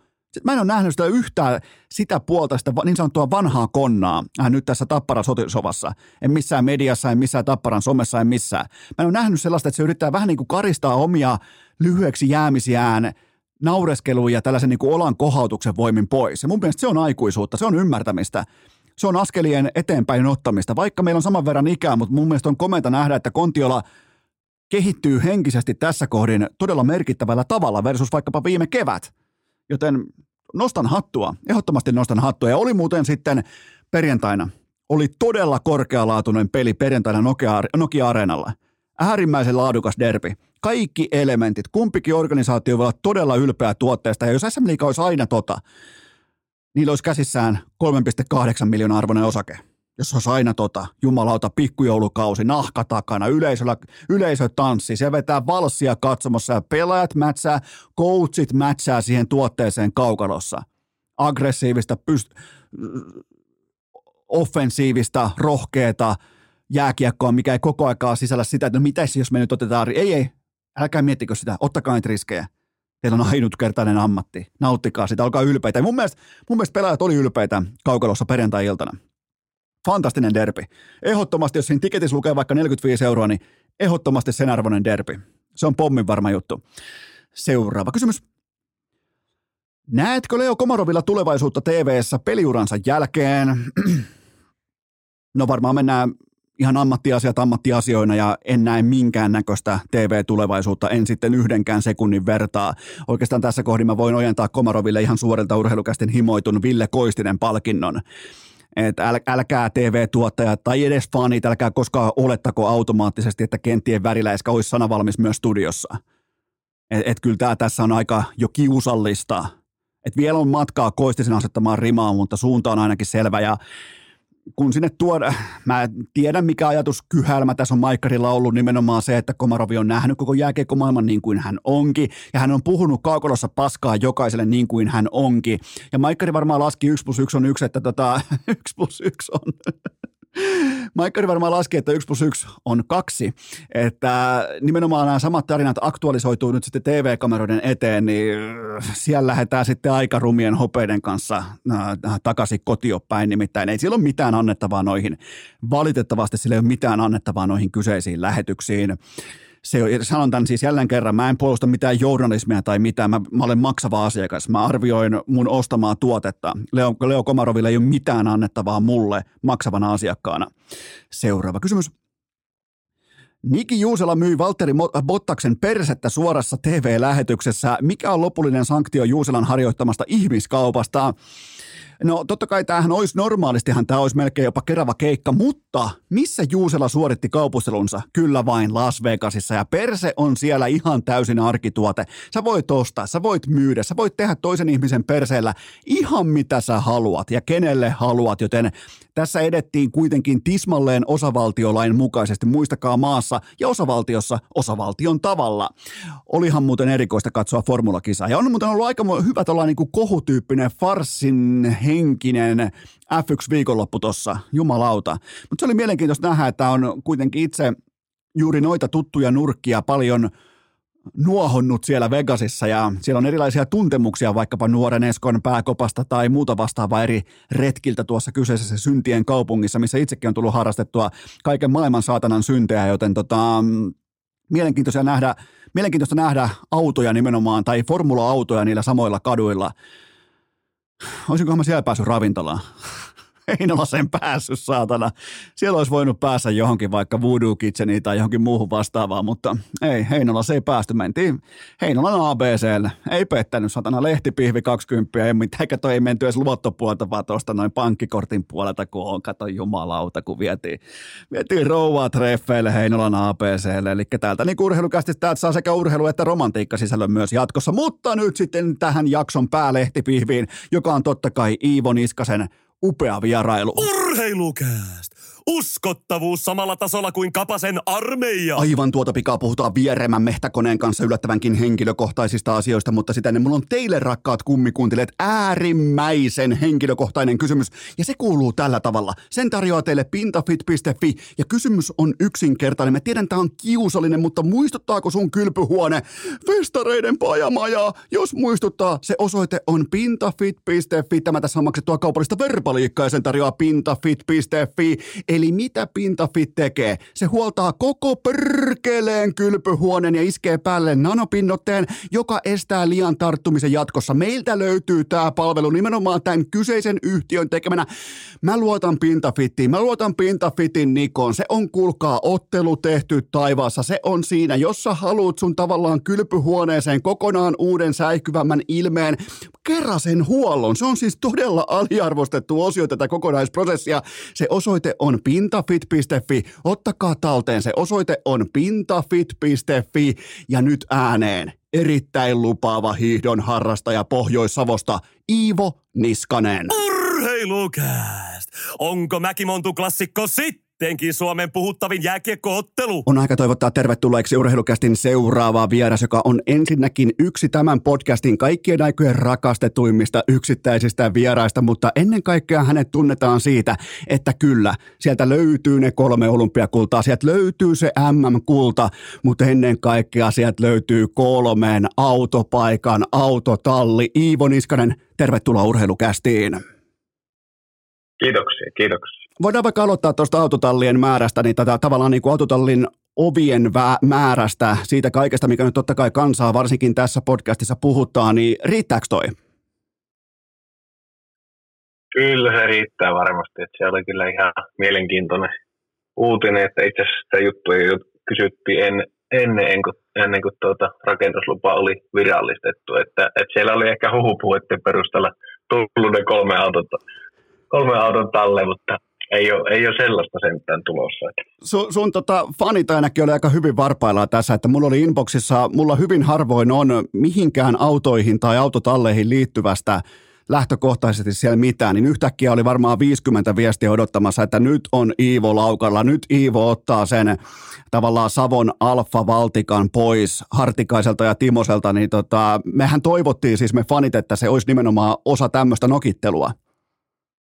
Kyllä joo, ja tota, kyllä mäkin joku lähetti sen juttu aika äkkiä, kun siinä taisi olla vielä, että on tuota, katettu terassi tehty autotalliin, niin kyllä mä siinä, siinä vaiheessa olisin ehkä arkkitehti Väyrysen pöydällä lähtenyt aika äkkiä pois, jos aletaan terassia autotallista pitämään, niin tuota, oli ihan mielenkiintoinen juttu se. Että, se oli, se oli... Katsotaan mitä tulee, Tehdään, mennään Savolla sitten, että saattaa tulla kahden tai kolmen, ei, ei niin. neljä aina.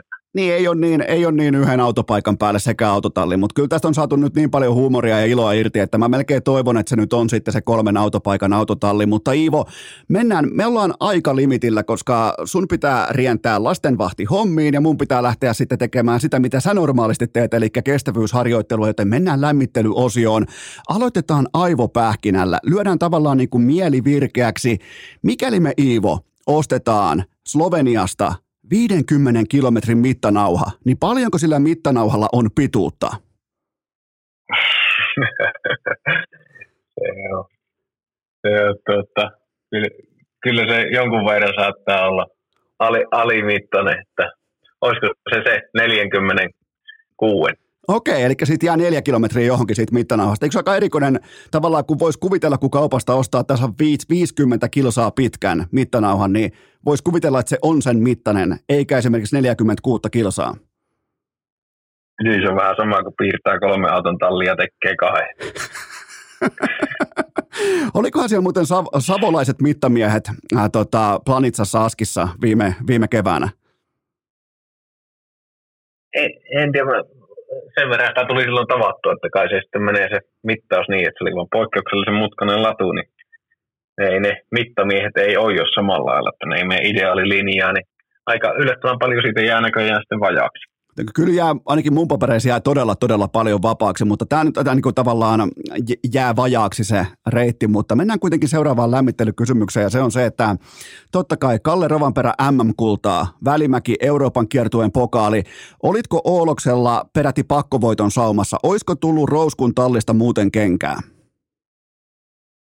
No, kyllähän se liki olisi ollut, liki olisi ollut että tuota, olisi sitten joutunut, joutunut kädiksi tai kartturiksi, mutta tuota, yritetään, yritetään pistää parasta pöytää. Että aivan ei ollut 600 tonni palkintopottia näissä kisoissa vielä, mutta tuota, hyvin meni joka tapauksessa. Okei, niin että siellä, tota, niin Samilla oli jo 600 tonnia, Kalle totta kai kohta tulee uusi sopimus pöytään, niin, niin, niin kyllä siellä nyt tuntuu, että pitääkö tässä kaikkien – vähänkin niin kuin tavallaan kynnelle kykenevien urheilijoiden tässä kohdin tähdätä nimenomaan Rouskun talliin, koska tuntuu, että kultaa tulee ovista ja ikkunoista. Onko Rousku tässä se midas?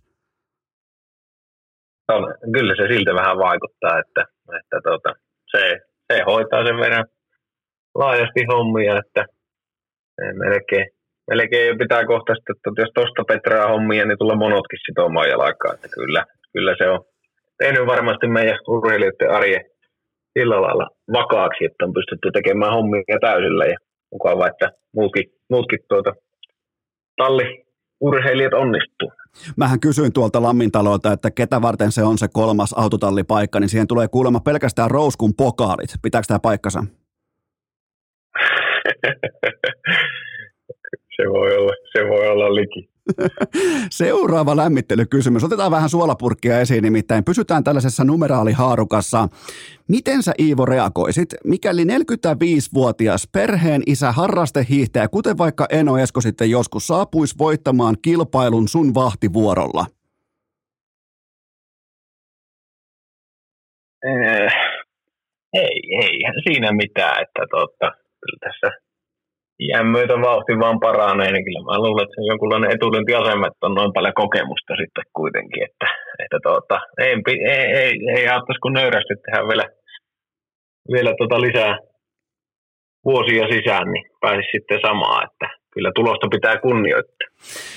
Välikysymys. Eikö sulle koskaan alkukaudesta tuleeko sulle paljon esiin tai eteen sellaisia perinteisen latuja, missä se oikean puolen sauvi, sauva upottaa koko ajan. Se, se on sellainen osio, mikä mua perinteisen eksperttinä korpeaa ikuisesti ja aina. Se oikean puolen sauva uppoaa, niin onko nämä teidän ladut välittömästi niin hyvä stikis, kuten vaikka Oloksella, että et siellä ei niinku upota sauvat ollenkaan? On ne on ensilumen ne on kyllä yleensä on viimeisen päälle. Et kyllä tässäkin tietysti, kun on luonnonlumiladuilla käynyt tuolla pidempiä lenkkejä, niin kyllä se on sellainen probleema, että kun latupohja ei ole kerinyt kovettua, niin onhan se vähän, silloin se perinteisen hiihto ei ole niin, niin sitä nautintoa. Että kyllä se on ihan samojen ongelmien parissa mennä, mutta sitten voi kato hypätä siihen vasemmalle puolelle ja työnnellä sivusta, se... sivusta menemään, niin tota, sitten on tota, jotain, jotain, mistä vielä petrata sitten fiilistä, että kun pääsee hiihtämään molemmilla saavuilla latuuraan.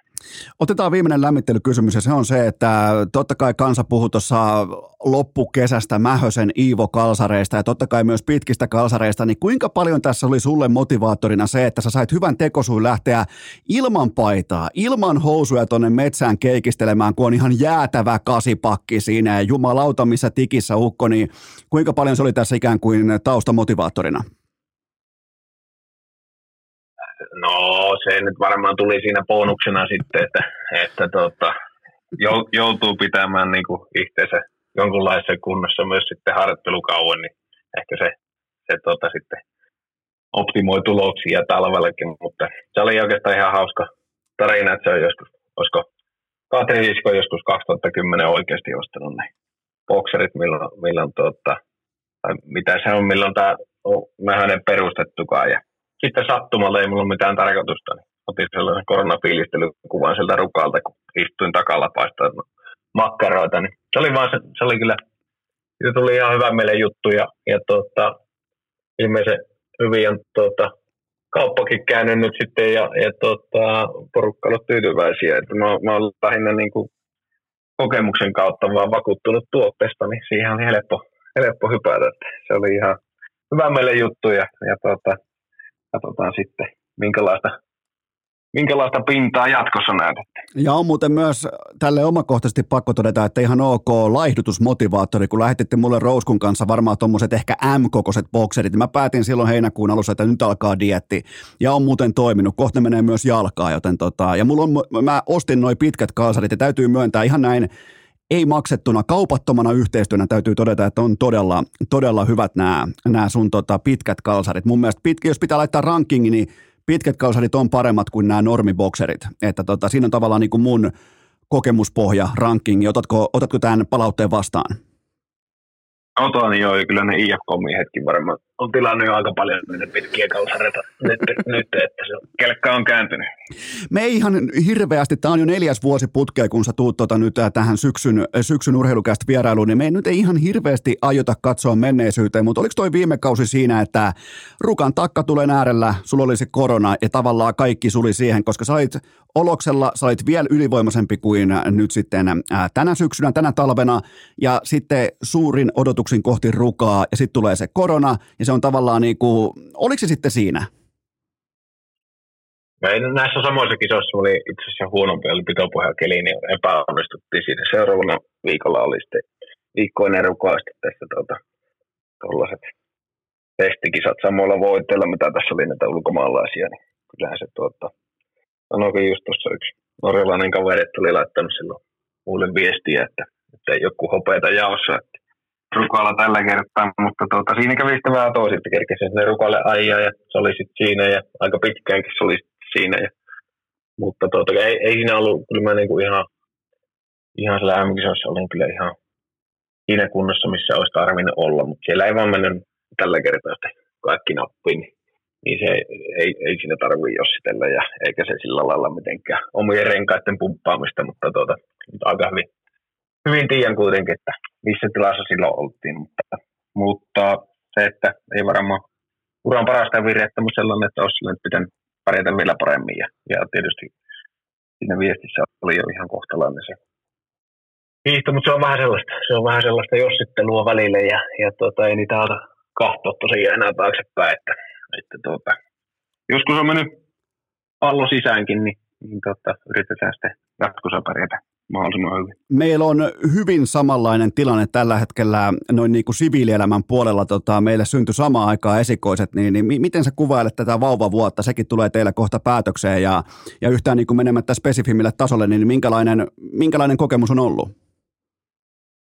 Ei meillä mennyt ihan, ihan hienosti ja on ollut ihan mukava vaihella kuulumisiakin sitten tota, välillä, välillä en, on, en on tota, vinkkejä kuunnella tässä tota, vuoden edetessä, että tota, kyllä on ihan hienoa aikaa ollut ja, ja tota, ei ole mitään probleemia, että ei, ei ole, kaikki on mennyt hyvin ja totta kai tota, maailmalla on sinne napsun verran isompi vastuu ja, ja niin kuin luontokin se hoitaa, että sinne, sinne puolelle se alku on vähän öö, oma rooli aika avuton siinä, mutta on tässä hienoa seurata nyt kuitenkin kehitystä ja sitä tulee vauhdille, että kyllä tossakin kun on pitkiä leiriä poissa vaikka kolme viikkoakin, niin kyllä siinä vaan tuon ikäisellä kaverilla, niin sitä tapahtuu muutosta aika paljon, että onneksi on nykyaikaa, nykyaikaa noita tuota, että pystyy videopuolelta muuta soittelemaan, niin ei, ei jää niin paljon sitä kuitenkaan paitsi, että, että se, on, se on kuitenkin eri, erilainen fiilinkistä tulla nykyään kotiin.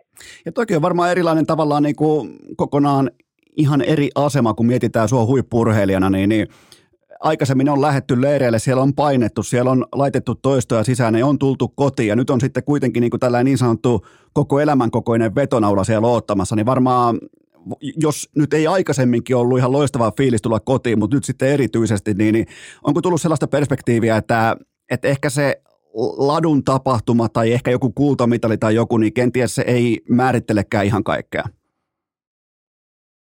Kyllä se vaan tahtoo olla näin. Iloinen kaveri vastassa, kun tulee lenkiltä, niin ei siinä, ei siinä sille tavallaan jää, jää sellaisiin syviin pohjamutiin, ei jää sitten kyllä tuolla niin urheilullisella puolella. Että, että, tuota, mutta tietysti tässä nyt on niin meidänkin perhe mennyt pitkälle tässä meikäläisen uraeholla nyt, että sitten taas se, että, että tuota, löytyy sitten tuota kotoa silleen tukea, että on valmis uhraamaan sitä omaa, omaa uraa sillä taustalla, että pystyy tuota, minä vähän harrastelemaan hiihtoa tässä täyspainoisesti, että ei ole sillä lailla, se on ehkä sellainen iso asia sitten, joka, joka sitten ei välttämättä onnistu samalla lailla, samalla lailla mutta siitä, siitä on kyllä täytyy hattua nostaa, että pystyn tekemään ihan sille hommia niin kuin pitää tehdä ja, ja tietää, että rimoa ei voi hirveästi laskea, sitä muut tulee ohi. Mä kuuntelijoille ihan täyt, niin kuin täytenä läpinäkyvyyden tavallaan hengessä totean, että me Iivon kanssa paljon vaihdellaan tällaisia faija, faija viestejä, faija kuvia, faija kokemuksia ja niihin yhtään menemättä, mutta ihan tällainen niin kuin porkkana kysymys vaan, niin, niin tota, muistatko jatkossa ottaa potan mukaan, kun lähdet pohjoisen leirille? kyllä se pitää, kyllä se pitää jo sinne siirtyä sitten. Se riittävän hyvin on mallia katsottu nyt, että mistä ne tarpeet tulee. Se, tota, mä totean tuohon vaan, että sullahan on pitkä historia tuolta hevostalleilta ja, ja tota, sä oot itse ollut sielläkin tota, Talikon kanssa siirtämässä lantaa, niin tavallaan nyt sitten ihan, ihan tuttu tehtävä siinä mielessä. On jo, on jo kyllä. Että, kyllä tuota, ja kakkahuumori, niin se on parasta. Se, se on, on ihan parikymppisenäkin, niin se oli ihan parasta. Että kyllä se tuota, se ei, se ei, se ei tuota, huonone koskaan. Se ei huonone koskaan. Tuohon mä vielä kysyn tuohon viime kauteen tavallaan liittyen, ihan mennään takaisin kilpaurheiluun, niin e, eikö olekin aika jännää, että MM-kisat tuntui tavallaan mulla niin kuin fanina, MM-kisat tuntui ihan nolla tulokselta ja fiaskolta, vaikka sieltä tuli historiallinen äh, viesti hopea mukaan, niin eikö tämä ole tavallaan vähän jopa ironista?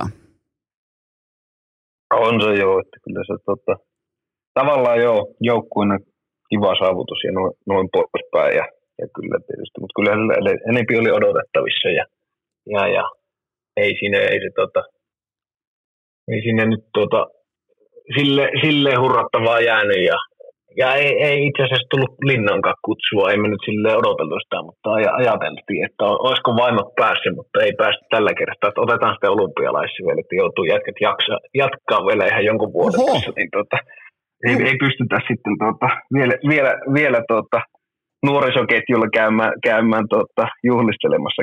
jos sä ottaisit ikinä sun uralla säälipaloja vastaan, mä tiedän, että sä et ota säälipaloja vastaan, mutta mulla olisi tähän myös tavallaan takaportti. Mä otan kääriältä kutsun pois ja annan sen sulle, teidän tota, miesten viestihiihtojoukkoja. Älä, älä, älä, älä, älä tee sitä. älä tee sitä. Kato, tässä on niinku, ajattele, tuota, miten helpolla nyt, nyt tuota, voi ihan hyvillä mieli laittaa monot jalakkaan. Siin, siin, siinä, olisi, se, mutta si, siinä onkin kova motivaattori lähteä kohti olympialaisia.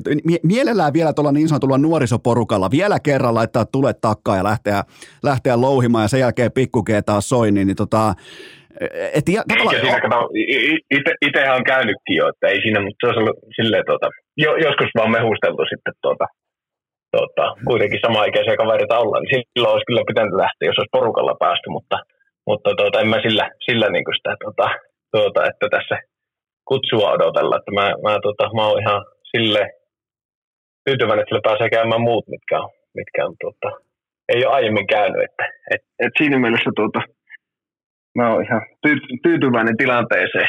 Napsu, napsun verran helpompi lähteä seuraavan viikonlopun kisoon. Mutta mietipäs näin päin, kenties presidentti Niinistö pitää teitä vähän niin kuin ikään kuin tiukassa hihnassa, että okei jätkä, tämä oli hyvä, mutta tämä ei riitä, kultaa tai boost, niin tavallaan sekin asettaa teille standardin siihen. Ei se on justi se on että kyllä se on, kyllä se on niin kuin kulta, joka puhuu, että, että tuota, nimenomaan ja sitten vielä – joukkueena ollaan, niin ei voi olla, olla niin kuin tuota, finaalipeliä ei voi hävitä, niin kyllä se on. Pitää voittaa, jos meinataan, meinataan torilla käydä. Niin se menee, että se on ihan oikein meininki ja se on huippurheilun tarkoitus. Mulla on, mennään tähän kauteen ja puhutaan kuumasta perunasta, kuumasta porkkanasta, koska nyt mennään aihepiiriin, josta mä en välttämättä noin niin kuin ymmärrä yhtään mitään, mutta siis mun pitäisi urheilukästin hiihtoseuran voitelupäällikkönä tietää, että mitä on fluorivoiteet ja minkä takia niitä ei saa käyttää, mutta kerro nyt niin kuin ikään kuin hiihtäjä hiihtäjälle, että mistä on kyse? No se ei siinä ole, tuota, se on ihan kuitenkin EU, EU-hommiakin jo, että niitä ei muuallakaan käytetä kuin suksivoiteissa. Ja, ja sitten vielä paljon melua kyllä turhastakin, että tällaisella pakkasella, mitä oloksellakin on hietty nyt kisaa, niin se on menty ennenkin, ennenkin vähän fluoriselle ja niin poispäin. Siellä ei eroja kyllä ole ollut, ollut niissä, että et tuota, tietenkin vielä kun itse Swixi-urheilija, siellä on kuitenkin panostettu fluorittomien voiteiden kehitykseen, onko se edes viisi vuotta, ei kattanut fluoritotteita olla edes kolme vuotta markkinoilla, niin on selvää, että sielläkin tuotteet on mennyt eteenpäin. Että, et en ollut huolissani ennen kauan alkua siitä niin paljon ja sitten tuota, eikä siinä että jos, jos se kulunut fraasi on ennen ollut, että suksi ratkaisee sen mitään 80 prosenttia hionta 15 ja se vuoden 5, niin nyt se, nyt se tuolla mediassa on kyllä 95 prosenttia, se, että onko siinä mitä voi että pohjassa. Että, okay. että on tällaista aikaa, tällaista aikaa nyt, mutta ei ole, ei ole niin, ei ole tuota, ehkä ton, ton väärin. Ja sitten kuitenkin se on sellainen, sellainen, mikä pitää väistämättä joskus tehdä, niin tämä suomalainen on tahto olla sellainen, että se ei oikein muutoksiin sopeudu ja haluaa reagoida niihin, niin, niin tuota, se on kuitenkin sellainen myös terveysriski sitten, että, että olen iloisempi siitä, siitä puolesta, että sitten ei tulevatkaan sukupolvet tarvitse olla ihan nimenomaan sitten sen fluorin kanssa tekemisissä ra- raan materiaalin kanssa paljaan käsin tuolla ja hengitellä kausia sun muita, että, että tuota, harva, harvassa ei sitten kuitenkaan ollaan ihan sen puhtaan kemikaalin kanssa tekemissä tällä tavalla niin kuin on ollut vaikka, vaikka suksin voiteiden kanssa, että ilmeisesti siellä on paistinpannuissa ja näissä tai vettä hylkivissä Koretex-tuotteissa ja muissakin, niin joudutaan tekemään muutoksia, näin mä oon käsittänyt. Niin, okay. niin silloin se on ihan looginen, looginen homma ja, ja tuota, se on vaan sellainen sellainen päätös, joka, joka on tuota, ajettu sisään ja se on hyvä päätös sitten, myös sitten pitkässä juoksussa, mutta ehkä sitä jossain vaiheessa tulee taas niin kuin arkipäivänä asia. Mun seuraava kysymys olisi ollut, että kenen etu tämä fluorittomuus on, mutta ilmeisesti ei kenenkään, koska se muutos tai se erotus on niin marginaalinen, jos ymmärsin oikein. Hetkellisesti se on isojen maiden, maiden etu, että on sitten resursseja reagoida myös siihen testaukseen ja kaikkihan menee uusiksi, niin tavallaan se, että hankkii sitä kokemusta mahdollisimman paljon, että siinä mielessä joo, että kyllä se kallis, kallis kuluerä on kaikille tässä nyt heti kärkeen, mutta, mutta sitten taas, taas niin tuota, kyllä se ajan saatossa tasoittuu sitten kuitenkin se tilanne, että, että ei, ei se varsinaisesti voi sanoa, että se kenenkään etu on. Että tietysti itse toivoisin, että olisi vielä hitaampia ne hiihtovauhdit, että olisi tota pidempiä kisoja, mutta ei se ihan niinkään tuu menemään, että kyllä ne, kyllä ne luistaa siellä vesikilissäkin. No miten, miten kuvailet sun treenikautta? Kaikkihan tietää totta kai, että Niskasen pokko pistää toistoja sisään, mutta jos vertaat vaikka, sä et ole enää mikään ruukien hiihtäjä vaikka tähän lähimenneisyyteen, niin puhutaanko ihan ihan niin kuin kärkitason off-seasonista, että nyt on kaikki valmista. Kuten nähtiin Ooloksella, niin siinähän oli se Ylväs Iivo Askissa. Siinä oli taas, jos sitä nyt ei viime kaudella joka kisoissa ollut, niin kyllä siinä nyt oli sellainen potku siinä vuorohiihossa. Ja jopa jos mä näen sen, mä näen sen, että se on tikissä, niin silloin se on tikissä, niin onko kaikki mennyt nappiin? On mennyt sille, että yksi, yksi harjoittelu oli tuossa rullakisojen aikaan Norjassa elokuussa, mutta tuota, ei ole muuta mitään silleen nyt kun vetänyt itsekseen reenikauan ja ollut hyvä porukka siinä tukemassa ympärillä, niin on sitten pystynyt aika lailla sitten asettaa itsekin koko ajan sitä tuota, rimaa myös silleen siinä harjoittelusta. Totta kai pitää harjoitella sinne, että kestää vielä ja, ja pyrkiä, pyrkiä tekemään asioita sille, että pääsisi vielä paremmaksi ja, ja niin poispäin. Niin ei ainakaan, ei ainakaan tässä tule nopeasti mieleen ja totta kai sitä perataan kuukausittain läpikin jo vähän taaksekin päin, että mitä on tehty, niin ja kontrolloitu siellä, siellä tuota samalla matolla, missä Vuokatissa sinäkin olet höyrynyt, niin kyllähän sinä aika hyvin näkee, että, että tuota, onko, onko, ne kuntotekijät siellä, siellä tuota, kunnossa vai ei. Ja tietysti hiihto vaikuttaa muukin, muukin mutta sitten kun on pitkä testihistoria ja noin poispäin tuollaisista kuormitusmallitesteistä, että katsotaan missä kunnossa se kestävyyskunto on, niin kyllähän se tahtoo olla sitten, että se ratkaisee aika pitkälle se, että mitä se kello näyttää 15 kilometrin tai 10 kilometrin hiihtokilpailusta. Eli Sille ihan niin.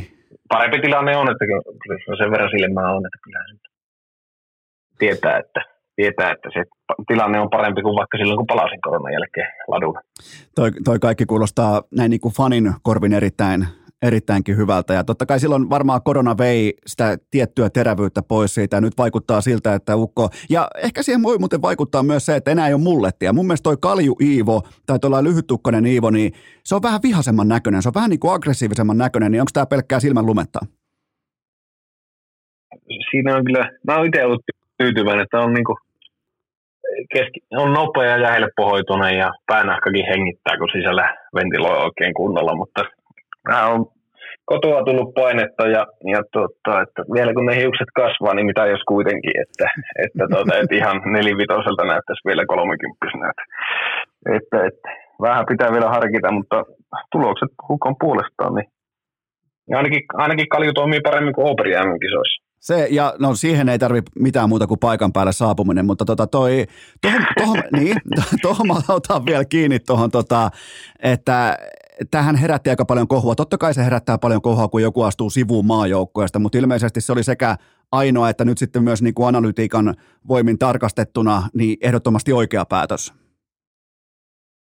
No kyllä se tietysti näille, näillä tuota, vuosilla jo tietää, että mitä se homma pitää olla ja, ja minkälaista työtä se menestys vaatii. Että jos ne keväällä ilmoitellaan, että tervetuloa kahdeksi viikoksi leirille ja sitten omakustanteisena käyt muuta viikkoja tuossa muutaman siellä ja täällä, niin kyllähän silloin, silloin miettii, että mitä jos sitten ei kuitenkaan sitten. Sitten tuota tekisi kompromisseja ihan liikaa tässä vaiheessa, että pakko tehdä kuitenkin, tai pakko ja pakko, mutta haluaa tehdä tulosta niin kauan kuin tätä tekee, niin ei siinä tarvinnut sitten kauan miettiä, että rakennellaan sitten omaa kuvio siihen korvikkeeksi ja on tyytyväinen ratkaisu, että ei ole. Onneksi on tuommoisia hyviä tyyppejä tuossa, jotka on sitoutunut hommaan, niin, niin, niin, niin kyllä tässäkin kun nätti se Niko ja venäläisen Mika on ollut tuota, suksihuoltajana oloksella tässä koko leiri ajaa, niin on mennyt enempi testattu suksia kuin ikinä. Sitten taas ne, tavallaan kun keskitytään siihen, siihen yhteen juttuun, niin kyllä se silloin maksimoidaan myös sitä tuloksentekoa. Oletko harkinnut Kläbon kanssa, kun sekin jätti Norjan maajoukkueen, perustaisitte kahdesta oman maajoukkueen? Ei, ei ole, ei ole kyllä, että tuota, ei ole.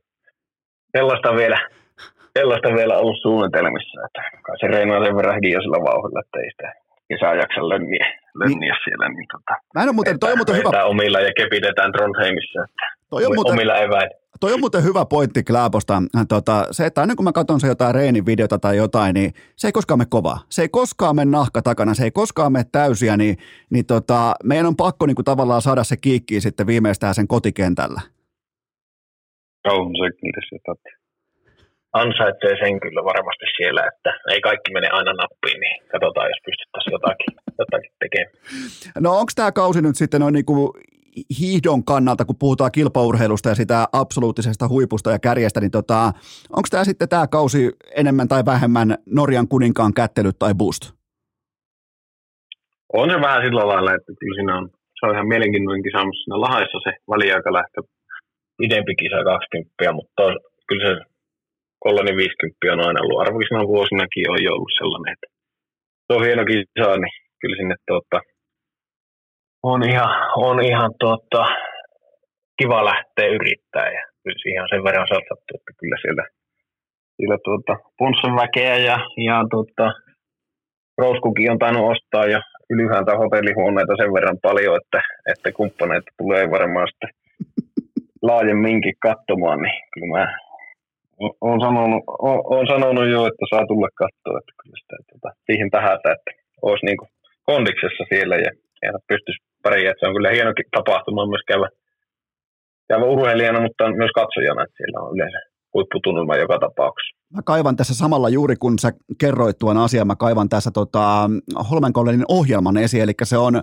se on maaliskuun alussa. Maaliskuun alussa ihan siinä tota 7., 8., 9. ja 10. päivä on tämä tapahtuma ja voisin melkein kuule Iivo näillä puheilla väittää, että lähden mukaan.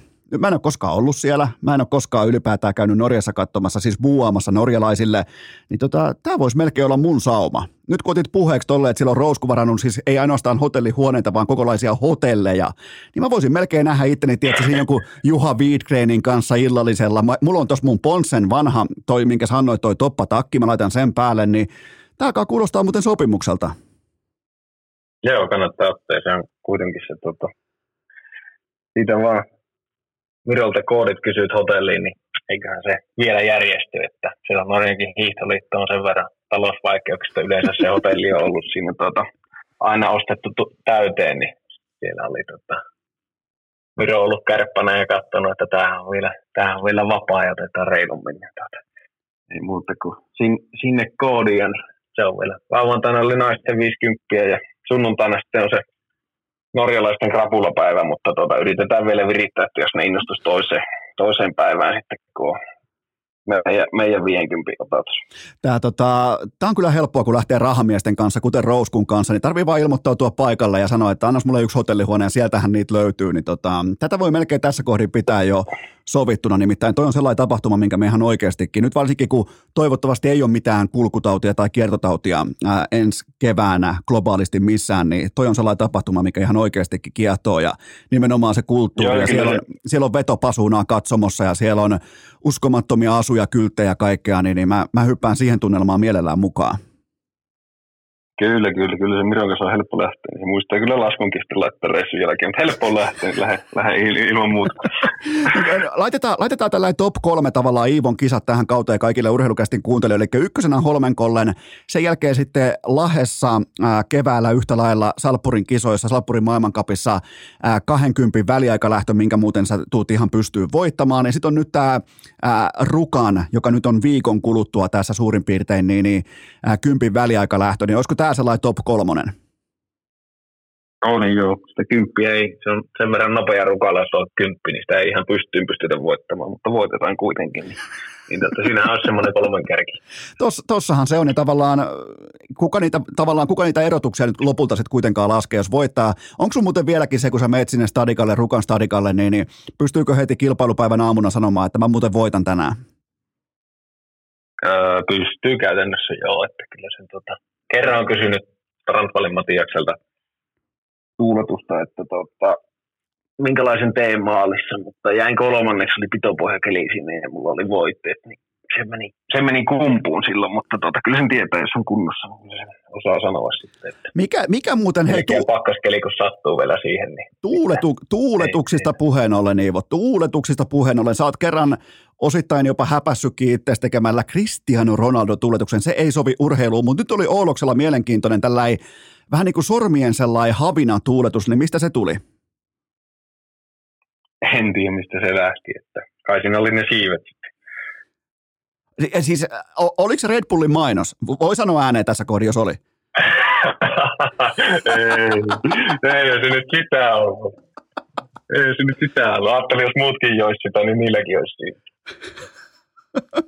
on tämä mennyt hurjaksi, saatana. Kyllä Rousku... Ei saa, ei saa kaikkia kertoa. Kato, kato tuota, Tuliko nyt, ai jumalauta, kaivoko, niin. kaivoko Eno Esko nyt tässä kohdin jopa pienen tällaisen paljastuksen pöytään? Pätkästä. Ei pätkässä, ei pätkässä. Hyvin kuuluu. Kuulet säkin vieläkin. Peliä. Ja sun linjat katkeilee, mutta aika hyvin meni tähän asti kuitenkin. Meni, meni. Timosen Kimmo tuli just kahville, niin kävi, tämän, kävi näin. tätä, tätä se on, mutta hei, me ollaan maalissa. Me, me tavallaan niin kuin, tässä tehdään jo tällaista lentokone-tyyppistä siivetuuletusta, niin onko jotain, onko jotain lopputerveisiä kummikuuntelijoille? Ei mitään, ei mitään tota, kummempaa, niin kiva kun taas sen verran lipi liikkuu ladulla, että viitti Eskokin soitella, että, että tota, ei siinä. Tämä on hyvä, tämä on hyvä vuosittainen perinne, niin katsotaan milloin, milloin enää soittelen, niin sitten on varmaan aika pistää pillit pussiin, mutta yritetään pärjätä ja, ja on kiitettävästi ollut tuota ladulla kummikuuntelijoita kyllä kannustamassakin ja, ja tullut kadulla vastaan, että tämä on tuota, aika monen yhteisö, jolla tässä on, että onneksi kaikki on kuitenkin pikkasen huumorimiehiä myös tuolla, että tulee ihan hyviä huuteluitakin välillä, niin ihan ja, hyvä, ja, hyvä, hyvä meille juttu. Ja muista muuten, kun seuraavan kerran hiihet vapaata, niin muista, että... Muista toi, ehdottomasti luistele. Se on tosi tärkeä muistaa siinä hiihtotyylissä, että luistele. Onko tämä nyt, onko tämä kerrasta sovittu? Tämä on kerrasta sovittu. Tiedä, kun ei ole kukaan aiemmin huutanut, että ei ole hoksannut tuota. Niin, mutta se... Tuota, niin, tuota. Mut sä vasta, Jospa se nyt perinteisen rinnalla kulkee vapaaksi. Oot vasta 31-vuotias, eli tässä on niinku tavallaan paljon oppia vielä edessäkin. Joo, se on täytekakuusta kerma kuorimatta.